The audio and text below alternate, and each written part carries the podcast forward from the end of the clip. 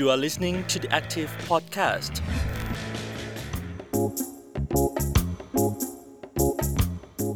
สวัสดีค่ะต้อนรับคุณผู้ชมเข้าสู่ Active Podcast ค่ะกับนุ่นบุษรินยิ่งเกียรติกุลนะคะนักข่าวตาปรือของเพจ The Active เองค่ะคุณผู้ชมคะวันนี้ตามหัวข้อเลยนะคะยืนหนึ่งไม่อิงเกรดค่ะชวนกันมองต่อเลยหลังจากมีปรากฏการณ์ที่มีกระแสชื่นชมแนวคิดของผอ.โรงเรียนสิริรัตนาธรนะคะคือผอ.เนี่ยเขาร่อนจดหมายถึงผู้ปกครองนะคะมีข้อความที่ดัดแปลงมาจากแนวคิดของสิงคโปร์โดยสรุปก็คือในจดหมายเนี่ยเขียนประมาณว่าให้ผู้ปกครองทำความเข้าใจร่วมกันนะคะว่านักเรียนเนี่ยมีความถนัดต่างกันถ้าหากได้คะแนนสูงก็หมายถึงว่าเป็นที่1ยืน1ค่ะแต่ถ้าหากทำไม่ได้ก็ไม่ควรไปทำลายความเชื่อมั่นและให้บอกลูกๆด้วยว่าการสอบเนี่ยเป็นแค่ส่วนหนึ่งของชีวิตเท่านั้นไม่ควรจะเอามาตัดสินด้วยคะแนนสอบเพียงอย่างเดียวนะคะหลังจากมีการออกจดหมายนี้ออกมาก็โลกออนไลน์กระหน่ำชื่นชมเลยนะคะมีข้อสังเกตในเวลาเดียวกันด้วยว่าผอ.เนี่ยไปคัดลอกข้อความเหล่านี้มาจากต่างประเทศหรือเปล่าโดยมองว่าการคัดลอกโดยไม่ให้เครดิตแบบนี้อาจจะผิดมารยาทในทางสากลนะคะเด็กทีบก็เลยยกหูไปถามคุณครูสายันต่ายหลีเลยซึ่งเป็นผู้อำนวยการโรงเรียนสิริรัตนาธรค่ะแล้วก็ได้คำตอบแบบนี้ละค่ะจุดเริ่มต้นมาจากในส่วนที่ผมก็ได้รับ forward ข้อความการแปลที่เป็น wording ของโรงเรียนในสิงคโปร์ครับที่แชร์กันอยู่ในกลุ่มไลน์ของผมที่ผมเรียนป.เอกอยู่ที่มสว.เนี่ยครับก็เขาจะแชร์ลิงก์กันในเรื่องของหลักการบริหารงานกันนะครับเพื่อที่เอาไปใช้ในการบริหารที่โรงเรียนก็พอได้มาปุ๊บแล้วผมก็อ่านแล้วมีความรู้สึกว่ามันโดนใจปรากฏการณ์ตรงนี้ก็ถือว่าเป็นสิ่งที่ผมไม่ได้ตั้งใจหวังนะว่ามันจะเกิดอะไรขึ้นก็คือการส่งจดหมายถึงผู้ปกครองเป็นปกติของผมที่มีเพจโรงเรียนแล้วก็ส่ง2เราส่งไปที่ครูที่ปรึกษาส่งไปในกลุ่มไลน์ผู้ปกครองกลุ่มไลน์นักเรียนก็เป็นการสื่อสารที่ค่อนข้างเร็วเพราะฉะนั้นผมก็ไม่ได้มุ่งหวังว่าวันนี้จะมีคนมาสัมภาษณ์หรือมีคนถามแนวคิดหรือมีคนมาดราม่าอันนู้นดราม่าอันนี้ซึ่งผมก็บอกยอมรับอยู่แล้วว่าไอ้ตรงนี้เราเอาของเข้ามาแน่นอนใช่เราเอามาปรับเปลี่ยนของเราเพื่อให้เกิดประโยชน์แต่ผมอาจจะไม่ได้ใส่เครดิตที่เขาว่าทำไมไม่ใส่เครดิตแต่นี่มันเป็นหนังสือที่ขอโทษนะผมทำกับโรงเรียนของผมทำกับผู้ปกครองของผมอันนี้มันเป็นผลประโยชน์ที่เกิดกับผู้ปกครองกับเด็กเพราะนั้นตรงนี้เองในเรื่องของการที่ต่อไปอนาคตเด็กนักเรียนผมคาดว่าเขาก็จะมีแนวคิดหรือจุดยืนสอบได้ไม่ได้ไม่เป็นไรแต่ขอให้ตั้งใจที่จะเรียนแล้วก็มุ่งมองไปถึงอนาคตว่าเราจะเป็นอะไรและต้องไปให้ถึงจุดนั้นให้ได้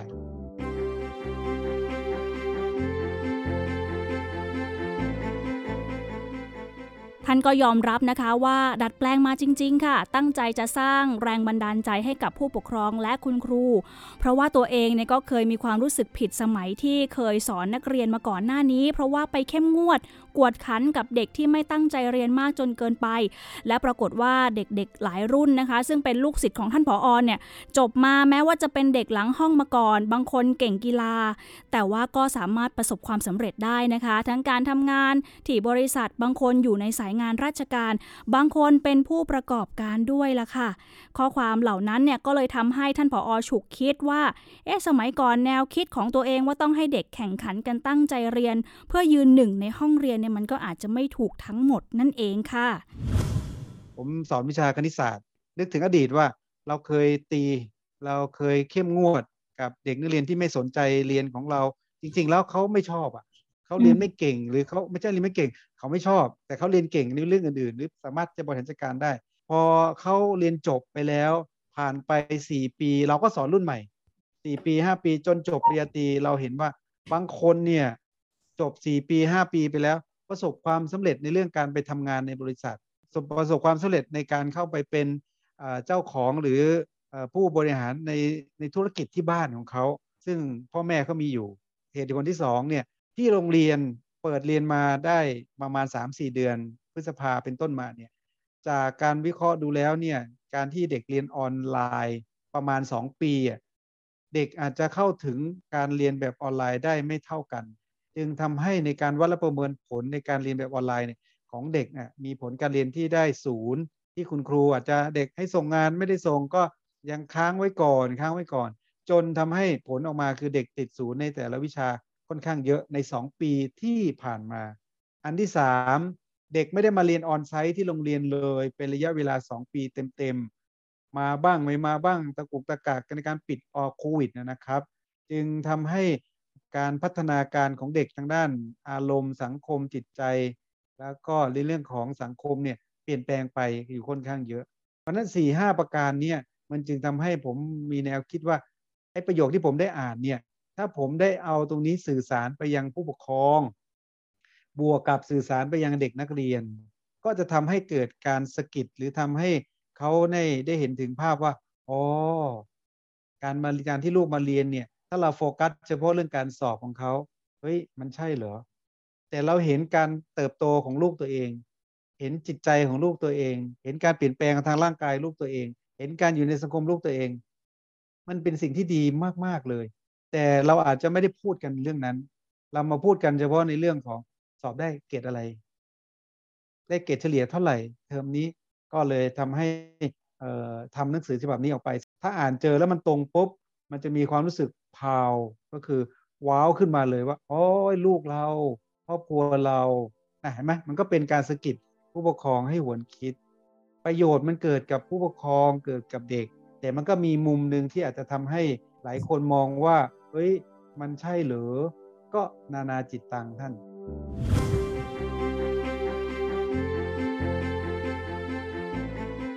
คุณผู้ชมคุณผู้ฟังคะจริงๆแล้วแนวคิดยืนหนึ่งไม่อิงเกรดเนี่ยก็ไม่ได้เพิ่งเคยเกิดขึ้นนะคะหลายๆห้องเรียนก็พยายามจะสร้างบรรยากาศแบบไม่กดดันเด็กๆแล้วเหมือนกันค่ะหนึ่งในนั้นเนี่ยก็คือโรงเรียนสาธิตแห่งมหาวิทยาลัยธรรมศาสตร์นั่นเองเดินหน้าหลักสูตรการเรียนการสอนโดยไม่ได้อิงคะแนนสอบเพียงอย่างเดียวมานาน6ปีแล้วนะคะปรากฏว่าผลลัพธ์ที่ดีเกิดขึ้นกับตัวเด็กแบบนี้ค่ะคือเด็กเขารู้จักตัวเองมากขึ้นแล้วก็มีผลลัพธ์ที่น่าตกใจคือว่าเด็กๆรุ่นแรกๆเนี่ยสามารถปรับตัวได้ดีในยุคโควิด -19 ค้นพบตัวเองได้ชัดเจนมากขึ้นนะคะแถมบางคนค่ะไปสอบวัดผลประเมินผลตามเกณฑ์การศึกษาในระบบปกติอย่างเช่นการสอบ O-NET แบบนี้ได้คะแนนไม่ขี้เหร่ด้วยนะคะลองฟังคำยืนยันแนวคิดสุดเลิศสุดปังนี้จากรองศาสตราจารย์อนุชาติพวงสำลีค่ะเป็นหนึ่งในผู้ก่อตั้งคณะวิทยาการเรียนรู้และศึกษาศาสตร์มหาวิทยาลัยธรรมศาสตร์และผู้ร่วมก่อตั้งโรงเรียนสาธิตมหาวิทยาลัยธรรมศาสตร์นะคะเดินหน้าหลักสูตรการเรียนการสอนแบบนี้มา6ปีแล้วปรากฏว่าผลลัพธ์ที่สำคัญคือเด็กๆเขาค้นพบตัวเองได้ดีเลยค่ะเราพบว่าการลดทอนบรรยากาศที่เป็นบรรยากาศเชิงการแข่งขันในทางวิชาการของเด็กๆเนี่ยมันกลับทำให้เด็กมีความกระตือรือร้นที่จะเรียนรู้แล้วทุกคนมี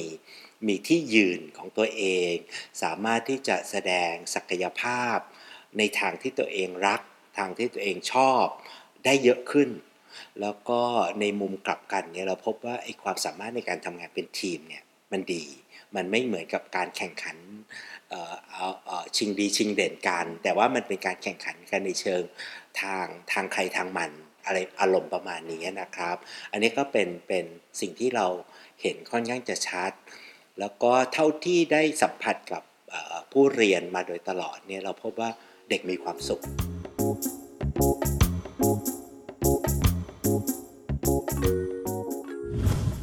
คุณผู้ชมคะฟังมาถึงตรงนี้นะคะก็อาจจะมีคำถามแล้วค่ะว่าโอ้แนวคิดนี้โรแมนติกไปหรือเปล่านะคะบอกว่าไม่ต้องซีเรียสกับคะแนนสอบเนี่ยอาจจะไม่ถูกนักกับบริบทของสังคมไทยไหมเพราะว่าเด็กไทยตอนนี้โอ้โหต้องสอบประจำภาคกันด้วยนะคะ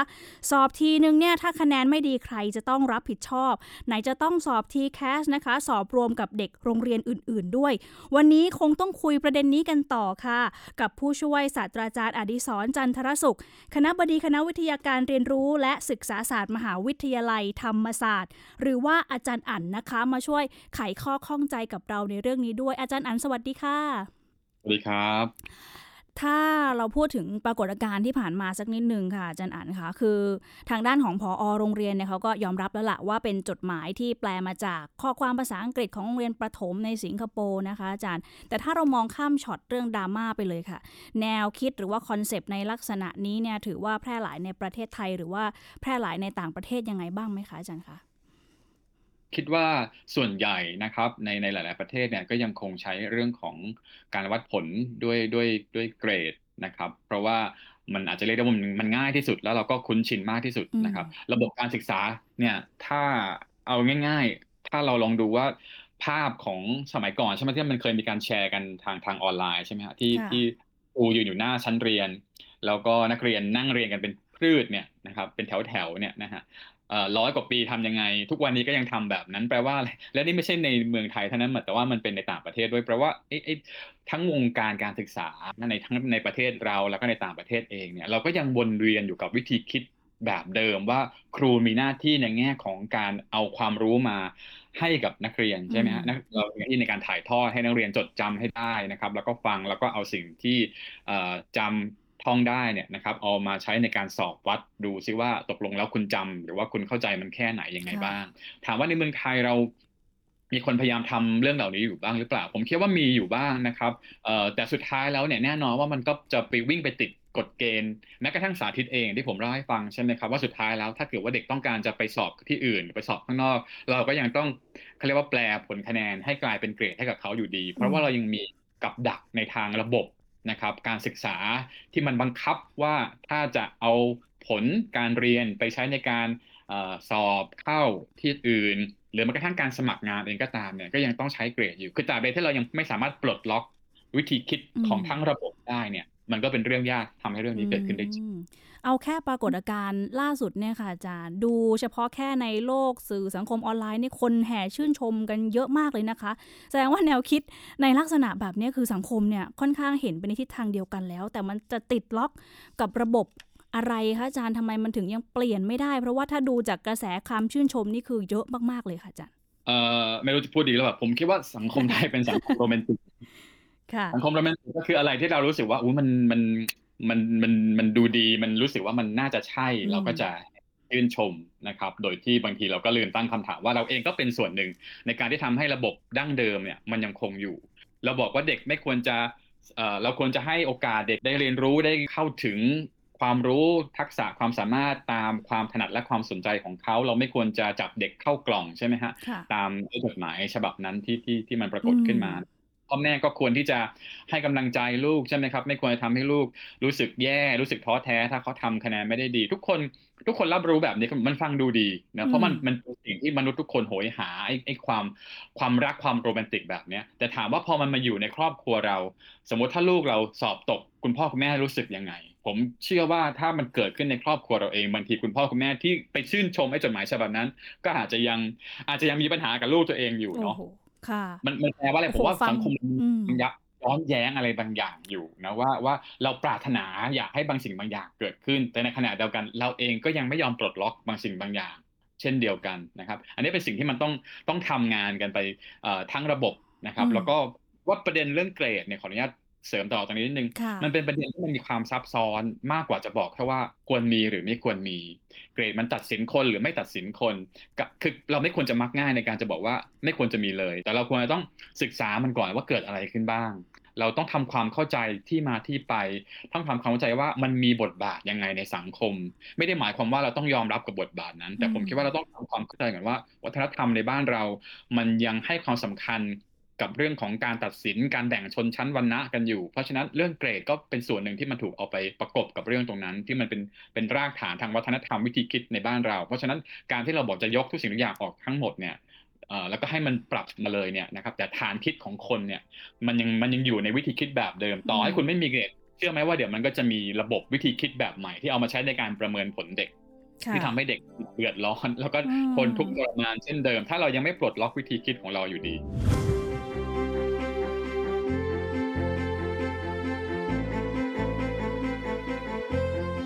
ได้ข่าวมาว่าโรงเรียนสาธิตธรรมศาสตร์เนี่ยดำเนินเรื่องของหลักสูตรแบบไม่อิงเกรดแบบนี้มา6ปีต่อเนื่องแล้วนะคะได้ผลลัพธ์ที่ดีไหมคะอาจารย์แล้วก็ในไทยเนี่ยถือว่าแนวคิดนี้แพร่หลายหรือยังคะก็จริงๆเราก็ยังไม่อยากจะยืนยันนะว่ามันได้ผลดี 100% หรือว่ายังไงนะครับแต่ว่าเราสังเกตก็แล้วกันนะครับสังเกตจากการเรียนรู้ของเด็กของเรานะครับรวมทั้งถ้าเกิดเราเอาเขาเรียกว่าผลคะแนนสอบโอเน็ตอะไรพวกนี้นะครับมาเป็นเครื่องมือตัวหนึ่งในแง่ของการประเมินเนี่ยก็จะพบว่า แนวโน้มของเด็กที่โรงเรียนของเราเนี่ยนะครับก็ค่อนข้างที่จะได้คะแนนสอบที่ดีซึ่งเนี่ยจริงๆเราไม่ได้เน้นอยู่แล้วว่าเราลองอยากจะดูว่าถ้าเขาไปสอบเขาจะสามารถทำได้หรือเปล่านะครับก็พบว่าเด็กส่วนใหญ่ของโรงเรียนเนี่ยก็ไม่ได้มีปัญหาอะไรในแง่ของการสอบที่อยู่ในระบบปกติใช่ไหมครับทีนี้ของเราจริงๆแล้วเนี่ยจะบอกว่าเราไม่ได้มีการตัดเกรดเลยเนี่ยมันก็อาจจะไม่ถูกต้องนะเพราะว่าจริงๆแล้วเราก็มีการประเมินผลนะครับเพียงแต่ว่าเราประเมินผลเป็นฐานสมรรถนะนะครับแปลว่าเด็กเองเนี่ยก็จะรู้ตัวว่าในวิชากลุ่มต่างๆเนี่ยเขามีศักยภาพมีความสามารถมีความรู้ความเข้าใจมีทักษะในด้านนั้นๆมากน้อยขนาดไหนเพื่อที่เขาจะได้เอาไปใช้ในการพัฒนาปรับปรุงตัวเขาเองถ้าเขาสนใจที่อยากจะพัฒนาในด้านนั้นต่อไปนะครับเพราะฉะนั้นจริงเขาก็จะรู้ตัวเขาอยู่ว่าเขาเองเนี่ยมีความสามารถระดับไหนแล้วก็ถ้าเด็กคนไหนนะครับต้องการที่จะสมมติลาออกกลางคันอะไรอย่างนี้ใช่ไหมครับทางโรงเรียนเนี่ยก็พร้อมที่จะเขาเรียกว่า convert นะครับไอ้ตัวความรู้ที่เขามีผ่านทางฐานสมรรถนะเนี่ยออกมาเป็นเกรดเช่นกันเพื่อเขาจะสามารถออกไปสอบเข้าที่โรงเรียนอื่นหรือว่าใช้ในการสอบเข้ามหาวิทยาลัยได้ต่อไปครับค่ะอาจารย์คะคะแนนที่บอกว่าเด็กทำได้ค่อนข้างดีนี่ประมาณไหนคะอาจารย์แต่ละวิชาเป็นยังไงบ้างคะก็ทั้ง4วิชาก็ส่วนใหญ่ก็จะอยู่เหนือเกณฑ์มาตรฐานของประเทศไทยค่ะนะครับแล้วก็มีบางวิชาก็ทำได้ค่อนข้างดีมากนะครับวิชาภาษาอะไรพวกนี้นะครับก็จะทำได้ดีบางคนก็ได้คะแนนเต็มเลยด้วยซ้ำนะครับน่าสนใจสำหรับหลักสูตรสมรรถนะเพราะว่าเราได้ยินกันบ่อยขึ้นนะคะอาจารย์แต่สำหรับไทยแล้วเนี่ยเรื่องสมรรถนะนี่ถูกเอาไปใช้มากน้อยแค่ไหนคะตอนนี้จริงๆพอพูดถึงคำนี้มันก็เป็นคำที่มีปัญหาเพราะว่ามันก็ถูกตีความไปหลากหลายรูปแบบเนอะเราเข้าใจคำว่าสมรรถนะว่ายังไงแล้วในเชิงของการปฏิบัตินะครับการจะสอนโดยฐานสมรรถนะเนี่ยผู้สอนเองก็ต้องเข้าใจว่าการที่เราจะพัฒนาสมรรถนะเนี่ยมันต่างจากการพัฒนาในเชิงความรู้ในเชิงทักษะอย่างเดียวใช่ไหมครับเพราะเรากำลังดูว่าเขาสามารถที่จะเอาไอ้ความรู้ความสามารถความเข้าใจตรงนี้เอาไปใช้ในการประยุกต์ในเรื่องอื่นๆในชีวิตประจำวันเขาได้ยังไงบ้างใช่ไหมครับซึ่งไอ้ตรงเนี้ยผมคิดว่าในบ้านเราเนี่ย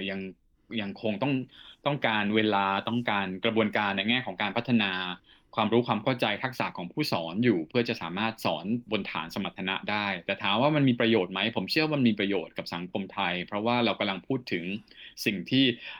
ผู้เรียนแต่ละคนเนี่ยเขาจะสามารถเอาไอ้สมรรถนะตรงนี้ไปประยุกต์ใช้ได้ต่อไปในอนาคตของเขานะครับแทนที่เราจะโฟกัสไปเฉพาะแค่เรื่องความรู้เพื่อการท่องจำเอาไปใช้สอบอย่างเดียวครับแสดงว่าก็พิสูจน์ได้ระดับหนึ่งว่าการใช้หลักสูตรสมรรถนะเนี่ยกับการไปสอบมาตรฐานระดับประเทศแบบนี้คือใช้ไปด้วยกันได้ใช่ไหมคะอาจารย์คะเด็กๆ เขาจะมีวิธีการในการทำข้อสอบได้ดีหรือเปล่าคะอาจารย์คะครับคือเขามันไม่ได้ขัดแย้งกันเองนะครับเราก็ยังสอนสิ่งที่มันเป็นเนื้อหาสาระอยู่เนาะเพียงแต่ว่าเราไม่ได้หยุดแค่เนื้อหาสาระให้เขาท่องจำแล้วเอามาสอบเราชวนเขาคิดต่อตั้งคำถามกับมันต่อเราชวนเขาคือนอกจากเนื้อในส่วนของเนื้อหาแล้วเนี่ยเรายังสอนเขาสมรรถนะเรื่องของการคิดนะครับคิดเชิงวิเคราะห์คิดเชิงวิพากษ์คิดเชื่อมโยงต่างๆซึ่งมันต้องไปด้วยกันกับการสอนในเชิงของที่มันเป็นคอนเทนต์หรือว่าเป็นเนื้อหาใช่ไหมครับเพราะฉะนั้นสิ่งเหล่านี้มันเป็นสิ่งที่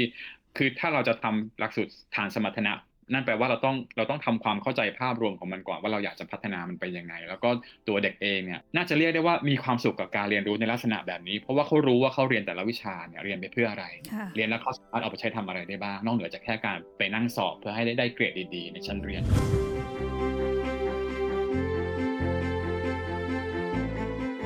จริงๆพอเราบอกว่าเราชอบแหละอยากจะให้เด็กเขาค้นหาตัวเองได้แต่ว่าอีกแง่นึงเราก็ต้องแข่งขันกับโลกด้วยอาจารย์มีข้อเสนอตรงกลางไหมคะว่าจะทำยังไงให้เด็กเขาเรียนมีความสุขด้วยแล้วประเทศเราก็แข่งขันกับโลกเขาได้ด้วยเนี่ยค่ะอาจารย์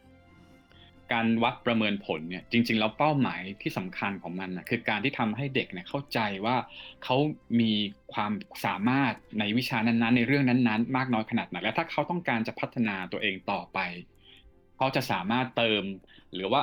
พัฒนาตัวเองในแง่มุมไหนได้บ้างเขาต้องอ่านอะไรเพิ่มเติมเขาต้องทำความเข้าใจอะไรเพิ่มเติมนี่เป็นหลักการในแง่ของการวัดและประเมินผลนะครับมันควรจะเป็นไปเพื่อการพัฒนาไม่ใช่เป็นการตัดสินหรือว่าเป็นการที่ไปบอกเขาว่าเธอโง่กว่าเธอฉลาดกว่า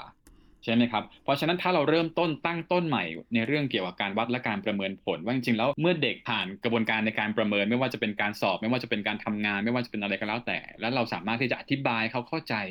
ทำให้เขาเห็นว่าถ้าเขาต้องการจะเดินทางต่อในเส้นทางในวิชาเนี้ยนะครับเขาต้องพัฒนาอะไรบ้างผมคิดว่ามันจะมีประโยชน์อย่างมากในกระบวนการในการพัฒนาเด็กแต่ละคนที่สำคัญอีกอย่างนึงก็คือ ทุกวันนี้เราพยายามจับเด็กใส่แพ็คใส่กล่องให้มันเหมือนกันหมดใช่ไหมครับเด็กทุกคนต้องเรียนวิชาเดียวกันคล้ายๆกันเป็นหมดอะไรเงี้ยนั่นก็แปลว่าเด็กทุกคนเนี่ยซึ่งมีความเข้าใจมีความรู้ความสามารถมีความสนใจมีความถนัดที่มันแตกต่างหลากหลายเนี่ยเรากลับถูกต้องเอาเข้าอยู่ในลู่วิ่งเดียวกันหมดนะครับเพื่อที่จะทำให้ทุกอย่างมันมีมาตรฐานเดียวกันหมดไอ้คำว่ามีมาตรฐานเดียวกันหมดเนี่ยมันก็เลยทำลายไอ้ความหลากหลายความรู้ความสามารถที่มันควรจะต้องทำให้มันเบ่งบานในสังคมใช่ไหมครับเพราะจริงๆสังคมที่ทุกคนมีความรู้ความสามารถเหมือนกันหมดเนี่ยมันไม่สามารถจะพัฒนาต่อยอดไปในเชิงการสร้างนวัตกรรมหรือการสร้างสิ่งใหม่ๆให้ได้ถ้าสังคมบ้านเรายังไม่ให้ความสำคัญกับการเขาเรียกว่าช่วยให้เด็กเนี่ยได้เจอศักยภาพของตัวเองที่มันมีความหลากหลายและมีความเฉพาะเจาะจงของแต่ละคนได้เนี่ยเราก็ยังคงจะเป็นสังคมที่เราเป็นสังคมแบบเป็นกล่องเป็นโรงงานอุตสาหกรรมอยู่ดีนะครับเพราะฉะนั้นไอ้ตัวเนี้ยผมว่ามันเป็นเรื่องอันตรายมากในการที่เราพยายามจะบอกเด็กว่าคุณจะต้องสามารถทำให้ได้ดีในทุกวิชาเหล่านี้นะครับไม่ว่าอะไรก็แล้วแต่ไม่ว่าคุณจะมีความรู้ความสามารถแบบไหนความสนใจในชีวิตแบบไหนก็ตามค่ะอาจารย์อ่านคะถ้าสมมติว่าคุณครูฟังอยู่หลายๆโรงเรียนฟังอยู่อยากจะเริ่มต้นเนี่ยค่ะทำให้เด็กๆ เขาค้นหาตัวเองได้เนี่ยอาจารย์มีคำแนะนำอะไรบ้างไหมที่จะทำให้เอาไปใช้ได้ง่ายๆเริ่มต้นยังไงดีคะเรื่องแรกเลยคือฟังเด็กให้เยอะๆครับผมคิดว่านี่เป็นเรื่องที่สำคัญทุกวันนี้เรามักจะไม่ค่อยฟังเสียงเขาเรามักจะไม่ค่อยได้ฟังความคิดความรู้สึกของเขาความต้องการ passion ของเขานะครับว่าเขาสนใจในเรื่องอะไรแล้วเขาคิดว่าเขาอยากจะพัฒนาตัวเองไปในด้านไหนนะครับแล้วเขาต้องการความช่วยเหลือแบบไหนจากเราเขาต้องการวิธีการในการพัฒนาทักษะในการเติมความรู้หรืออะไรก็แล้วแต่ที่จะช่วยทำให้เขาเติบโตงอกงามเป็นคนที่เขารู้สึกว่าเขาอยากที่จะเป็นทั้งในปัจจุบันแล้วก็ในอนาคตครับทีนี้ฟังแล้วเนี่ยทำอะไรต่อผมคิดว่าฟังแล้วเราก็สามารถที่จะช่วยเขาในแง่ของการออกแบบไอ้เส้นทางการเรียนรู้ของเขาได้นะครับสมมติว่าถ้าเขามีความฝันอยากที่จะทำในเรื่องนี้อยากจะเป็นอาชีพนี้หรืออาจจะยังไม่มีในเชิงของอาชีพที่มันมีความเขาเรียกว่าอะไรอะชัดเจนนะครับแต่ว่าเขาบอกเขาสนใจในสิ่งเหล่านี้เราก็อาจจะช่วยแนะนำให้กับเขาได้ว่าถ้าเขาสนใจในสิ่งเหล่านี้เขาควรจะต้องศึกษาในเรื่องอะไรพัฒนาตัวเองด้านไหนมันมีแหล่งทรัพยากรทั้งในทางออนไลน์ทั้งในทางชีวิตจริงที่เขาสามารถเข้าไปค้นหาความรู้หรือพัฒนาตัวเองต่อไปได้ยังไงบ้างสิ่งเหล่านี้คือสิ่งที่เราสามารถช่วยกันอบอุ้มนะครับแล้วผมคิดว่าช่วยกันสร้างสังคมที่มันเกื้อกูลให้เด็กสามารถเติบโตเป็นตัวของเขาเองแล้วก็รู้สึกว่าตัวเองได้รับการรับฟังแล้วผมคิดว่าเมื่อไหร่ก็ตามที่เรารู้สึกว่าเราได้รับการรับฟังเนี่ยนะครับเสียงในตัวเราเนี่ยมันจะดังขึ้นมันจะทำให้เขารู้สึกมั่นใจมากขึ้นในสิ่งที่เขาอยากจะเป็น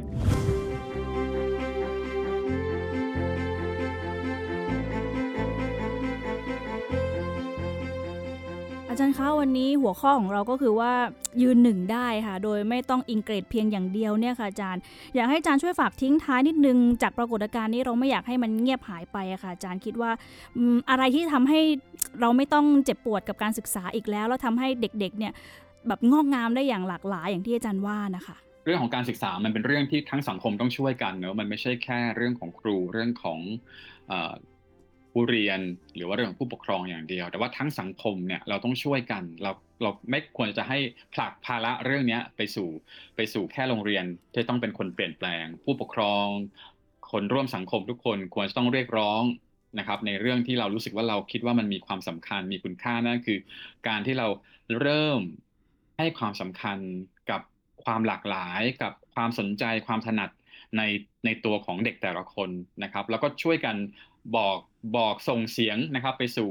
ระบบรัฐนะครับไม่ว่าจะเป็นกระทรวงศึกษาธิการไม่ว่าจะหน่วยงานที่ดูแลในเรื่องของการศึกษาว่าเราไม่ได้ต้องการจะทำให้เด็กทุกๆคนเนี่ยออกมาหน้าตาเป็นพิมพ์เดียวกันหมดเป็นพิมพ์สำเร็จรูปเหมือนกันหมดแต่เราอยากที่จะทำให้เด็กแต่ละคนเนี่ยเขาได้สามารถค้นหาศักยภาพในตัวเขาเองได้เจอแล้วหน้าที่ของพวกเราทั้งสังคมเนี่ยก็คือการสร้างสภาพแวดล้อมสร้างระบบนิเวศการเรียนรู้ที่มันเอื้อต่อการที่ทำให้เด็กแต่ละคนเขาได้ค้นพบศักยภาพของตัวเขาเพื่อเขาจะได้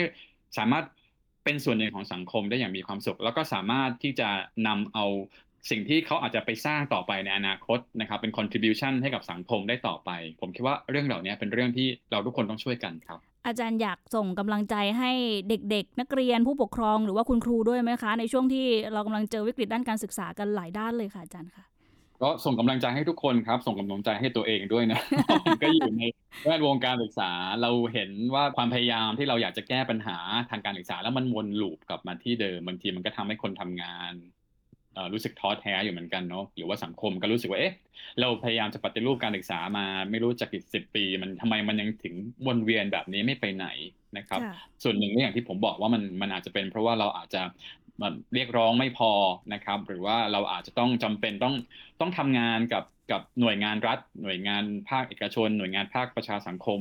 นะมาร่วมมือกันให้มากขึ้นในการที่เราจะช่วยกันมองประเด็นเหล่านี้แล้วก็ลงมือทำนะครับอย่างแท้จริงที่สำคัญก็คือพยายามช้าลงนะครับในแง่ของการที่เราจะรีบด่วนในการแก้ปัญหาเพราะผมคิดว่าหลายๆเรื่องเนี่ยเป็นเรื่องที่มันต้องการเวลาในแง่ของการเข้ามาช่วยกันคิดว่าตกลงแล้วมันมีกับดักทางวิธีคิดมันมีปัญหาอะไรยังไงบ้างที่หลายๆครั้งเรามองข้ามไปแล้วถ้าเรายังไม่มองเข้าถึงปัญหาเหล่านี้บางทีเราวิ่งไปแก้ปลายทางเนี่ยมันก็ยังคงวนลูปกลับมาที่เดิมอยู่ดีครับจำได้ค่ะมีคำหนึ่งที่อาจารย์อ่านเคยพูด fast education ใช่ไหมหรือว่า อาจารย์ใช้คำว่าอะไรนะคะตอนนั้นเป็นคำว่า fast education นะครับการศึกษาแบบภาษาแบบหยาบๆก็การศึกษาแบบแดกด่วนนะการศึกษาแบบเด็ดรูปนะครับก็คือการที่เราพยายามจะทำให้ทุกอย่างมันเกิดขึ้นอย่างรวดเร็วเอานวัตกรรมเอาไปกระจายเผยแพร่ในทุกพื้นที่อะไรเงี้ยโดยที่เราไม่ได้คำนึงถึงว่าในแต่ละพื้นที่ในแต่ละบริบทเนี่ยมันมีความแตกต่างหลากหลายกันเราคงต้องไปทำความเข้าใจกับสิ่งเหล่านั้นก่อนที่เราจะเอาวิธีการในการแก้ปัญหาที่มาจากศูนย์กลางไปใช้ในการแก้ปัญหาในพื้นที่ต่างๆค่ะเป็นกำลังใจให้เด็กไทยครูไทยผู้ปกครองไทยนะคะสู้ไปด้วยกันนะคะเพื่อให้ค้นพบตัวเองได้นะอาจารย์โดยไม่ต้องมีเกรดอย่างเดียวมาวัดพวกเขานะคะเพราะว่าที่ผ่านมาก็ชัดเจนแล้วว่าความทุกข์ในการศึกษาเกิดขึ้นเยอะจริงๆวันนี้ขอบคุณอาจารย์อ่านมากเลยนะคะที่มาให้ความรู้แล้วก็ไขข้อข้องใจแล้วก็สนุกมากๆด้วยไว้โอกาสหน้านะคะมีพอดแคสต์จะเชิญอาจารย์อ่านมาพูดคุยกับเราอีกนะคะขอบคุณค่ะครับสวัสดีครับสวัสดีค่ะ